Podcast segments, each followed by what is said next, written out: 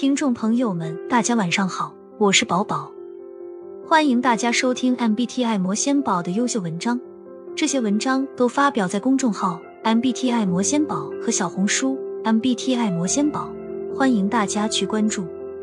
今天我们分享的文章主题是 INFJ 的内耗病是这样的：INFJ 往往在内心感到很多内耗，这与他们的性格特点以及对社交和人际关系的看法有关。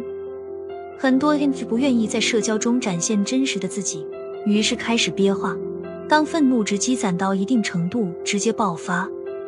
这种爆发的后果就是，在对方看来开始无端阴阳怪气，或者让对方感觉性情大变，摸不着头脑，甚至在背后骂 INFJ 的忍让是有病行为。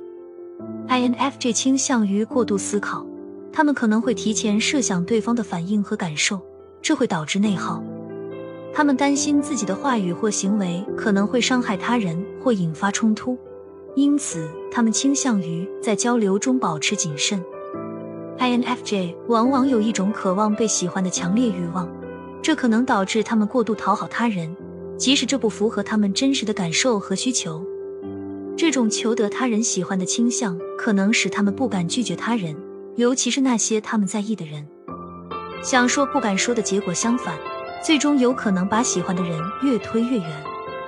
INFJ 的特殊性格使他们更容易感受到社交疲劳，因为他们对于深刻的情感联系和有意义的交流有更高的期望。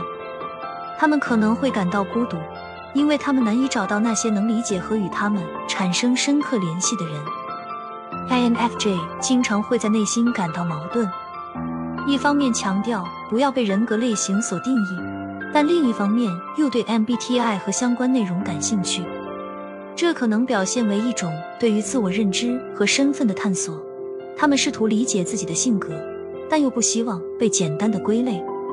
INFJ 个体往往是非常复杂的，他们在内心经历各种矛盾和挣扎，包括社交焦虑、自我价值感、内心冲突等。